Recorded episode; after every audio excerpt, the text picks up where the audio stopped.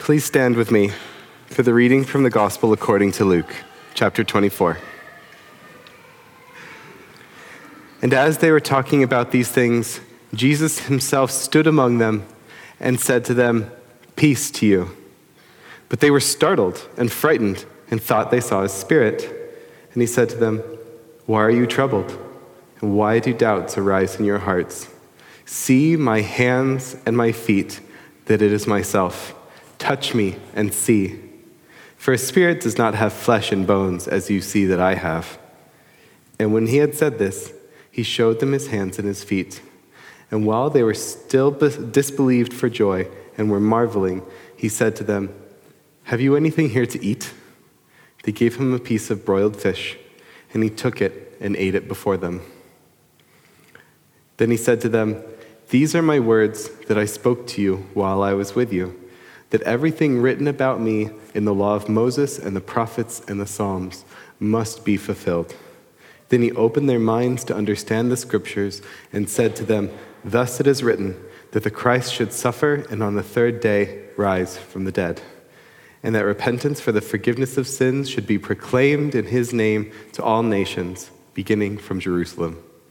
You are witnesses of these things, and behold, I am sending the promise of my Father upon you, but stay in the city until you are clothed with power from on high. And he led them out as far as Bethany. And lifting up his hands, he blessed them. And while he blessed them, he parted from them and was carried up into heaven. And they worshiped him and returned to Jerusalem with great joy and were continually in the temple blessing God. You may be seated.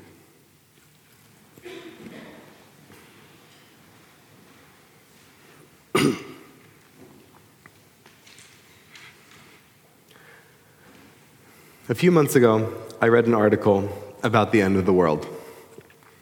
And it talked about the possibility that the end of the world would be boring. We expect it to be exciting, interesting, or at least noticeable. It should interrupt our daily life and be cataclysmic, maybe a nuclear war, or a comet, or a sudden climate catastrophe. Whatever it is, we imagine it coming with a bang then the post apocalyptic world would come after, and people will be living in the shell of the world that was, using bottle caps as currency. But what if it's slow and boring? What if we are watching the world end right now and not even noticing because it's just not fast enough to catch our attention? It was an interesting thought, and it came to mind when reading this passage because this concluding section of the Gospel of Luke argues almost exactly the same thing, but in reverse.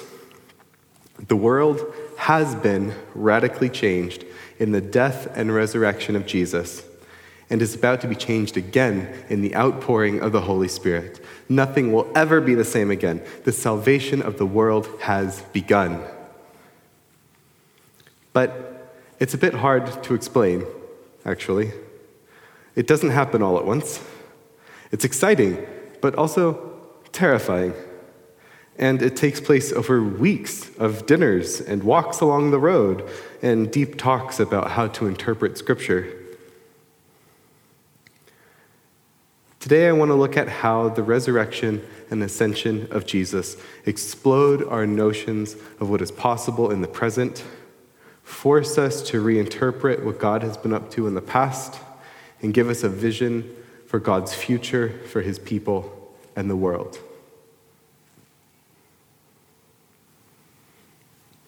Everyone has ideas about what they think is possible and impossible.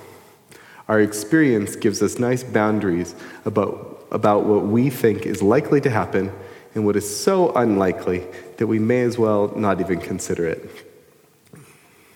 In the ancient world, People understood just as well as you and I do that people do not just die and then undie. Maybe their heart will stop and start again on the operating table. But that's about the extent of what we expect to be possible. There are plenty of stories in the ancient Near East, in the ancient Mediterranean, of people who traveled to the realm of the dead and then returned.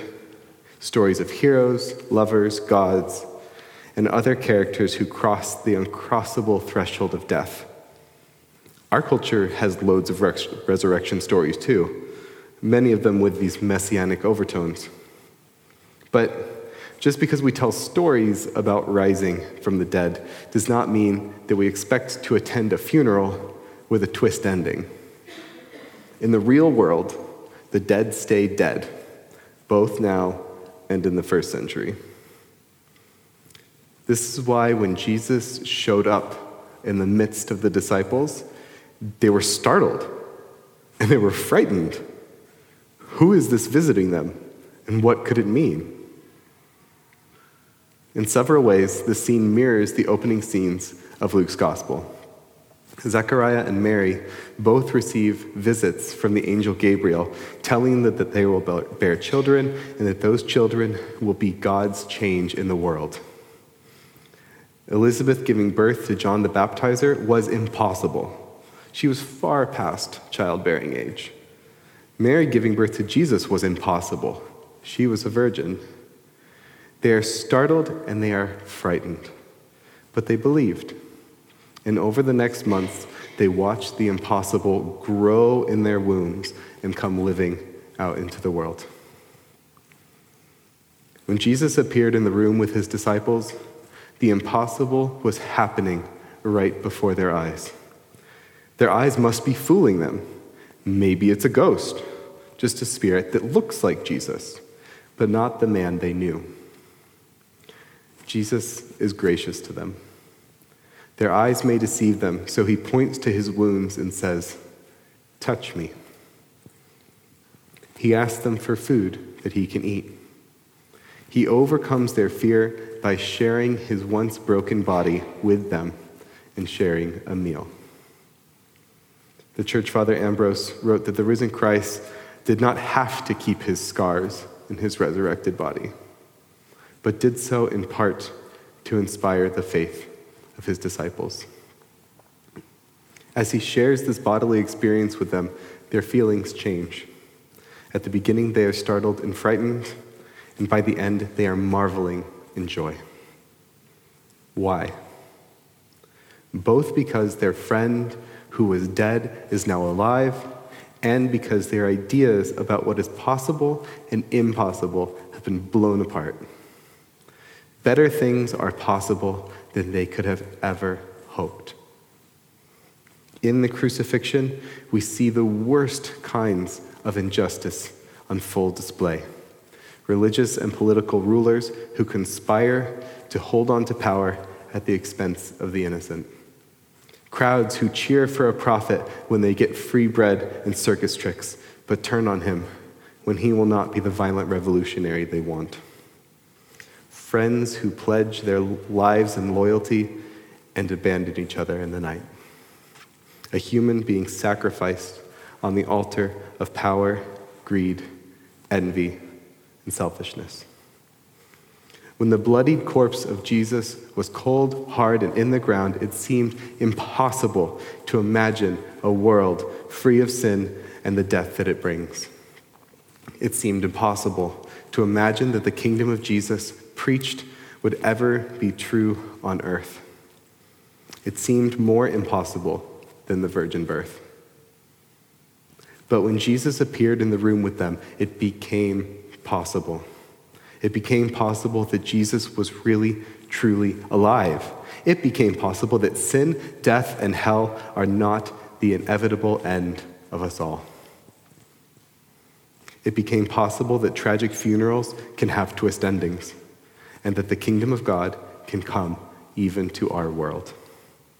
The resurrected Jesus explodes our notions of what is possible in the present moment. At this point, the attention shifts from the present to the past. Jesus reminded them of the words that he spoke while he was with them, and he opened up their minds to understand what the scriptures had said about him. The thing about stories is that they're always constructed in reverse. As human beings, we are constantly looking back to our past experiences, back into texts and artifacts from the past, to try to construct stories that make the world make sense for us. Some people do this professionally, using particularly old material to reconstruct a more distant past, but we all do it every day. When somebody asks you how your day has been, you might say good, or you might say frustrating, but whatever you say, you will dig out a memory and start using it to tell a story that will explain why your day has gone that way. If you meet someone new and you ask them where some of their favorite places are, they will start to remember their favorite experiences and where those took place, and then tell you a story. I always love this beach because it's where my family spent the most time together. Or, my husband proposed to me in this city. We're always looking into the past, digging into our individual memories and our collective memories to answer the questions that we have today. It's part of how we make our world make sense and give the world meaning. The thing to understand about what Jesus does here is that if you are Jewish, like everyone in that room was, the texts that we call the Old Testament or the Hebrew Bible are not obviously about Jesus. This is also true for Muslims and other groups who look to these books as scriptures. Genesis meant something before there were Christians to read it, and continues to mean more than what it means to us. What Jesus does here is go through the scriptures the disciples already know, the past they already share, and he gives them a new way of understanding it through the lens of his own death and resurrection. He's been doing this all along, but now it really comes into focus. He says, See here, this story about Jonah and the whale. This is a story about being buried, born again, and repenting. And here, this story about David and his men eating the bread of the tabernacle. This is about me and you and what we're doing when we share the bread and the wine. And when Isaiah speaks of God's suffering servant, he meant Israel, but now you see that this also means my suffering. And this psalm that was written for a king like Hezekiah to enter Jerusalem, it was just used for me when I entered. When Jesus opened their minds to understand the scriptures, he showed them how these texts, which have meant many things to many people, have taken on new meaning in light of the impossibly good reality of his resurrection. This is how Jesus' followers continued to read the scriptures as they wrote the first books of the New Testament. This is how we still read them today. We first ask, What did this mean then? And then we ask, What does it mean in Christ? The resurrected Jesus explodes our notions of what is possible in the present. He also forces us to reinterpret what God has been up to in the past. These long talks about the scriptures, these meals of broiled fish, are the disciples' first taste of the changed world that they now live in. The present is pregnant with potential. The story of the past is being reformed as a part of God's story of salvation. With these pieces in motion, Jesus commissions them to begin bringing the things they have learned into the future. He gives them a vision of the future in which his death and resurrection and repentance for the forgiveness of sins are proclaimed to every nation, beginning with Jerusalem. They are the witnesses of what has happened already. They are the ones who will testify to their bodily experience of the risen Jesus Christ, and he is telling them what will become of their testimony. Augustine wrote that we who believe today are not so different from the disciples in this story, in the kind of faith that Jesus expects from us. We have to believe by faith that Jesus came as a human person, did what he did, said what he said, died, and rose from the grave. They were witnesses of these things. But we get to see the church in the world around us. Christ's life and teaching are proclaimed around the world day after day, night after night, on a scale which the disciples could never have imagined, in lands they had never dreamt of, centuries and centuries after their deaths. The disciples had to believe by faith that it would be so. There's a cliffhanger in this passage. Jesus tells the disciples that he is sending the promise of the Father upon them and to wait in the city until they are clothed with power from on high. This is the anticipation of Pentecost, the setup for the coming of the Holy Spirit to guide and empower God's people to carry out Christ's work throughout the globe. But for the moment, it is still a promise, still something that requires patience and faithfulness. Then the gospel, according to Luke, ends the way it began sudden and frightening visits from a divine figure, and people who are continually in the temple praising God and anticipating his coming kingdom. At the beginning, it was Simeon and Anna, an old man and an old woman who spent their lives praying and seeking and hoping to see God's salvation, and who announced the arrival of the infant Jesus when he was dedicated. In that story, Simeon prayed, Lord, you are now letting your servant depart in peace according to your word. For my eyes have seen your salvation that you have prepared in the presence of all peoples, a light for a revelation to the Gentiles and for glory to your people Israel. Here it is the disciples who have been with Jesus as he lived, died, and resurrected, who are now in the temple praising God. They are looking towards God's promised future for the world. Their understanding of what is possible in the world has been exploded by the resurrection. Their minds have been opened to see the salvation of God that has been accomplished through human history before them. On the surface, they look just like Mary and Zechariah talking with Gabriel, or like Anna and Simeon in the temple. But they are living in the first days of a truly changed world.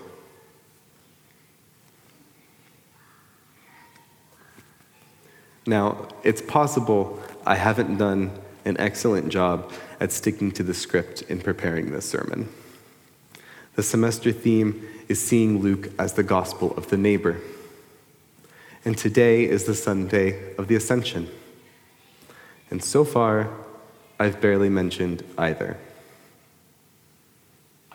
But to me, these things are very much intertwined. On the Sunday of the Ascension, we celebrate Jesus being taken up into heaven. That's mentioned just briefly in this passage and discussed in greater detail in Acts chapter 1. But the details are not really the point here, I don't think. The point is that not only did Jesus rise from the dead, but he is still risen from the dead still living and reigning and praying and teaching and loving us. We are today living in a changed world. Past, present, and future are all being transformed by the living and ascended Christ. This is what makes loving your neighbor more than an important moral teaching. Of course, it is that. Do take it as that but it is also a plan for a healing of a broken world. And I don't know whether I would have a lot of faith in this plan if Jesus had stayed dead. I think I would still find it beautiful, but I wouldn't have a lot of confidence in loving your neighbor as a plan to confront evil. I think I may still follow it most of the time but hold it at a distance when it came to my politics, for example. I think I would do what Thomas Jefferson did take a pair of scissors to my Bible, leaving the teachings I liked and cutting out the stories that seemed unrealistic.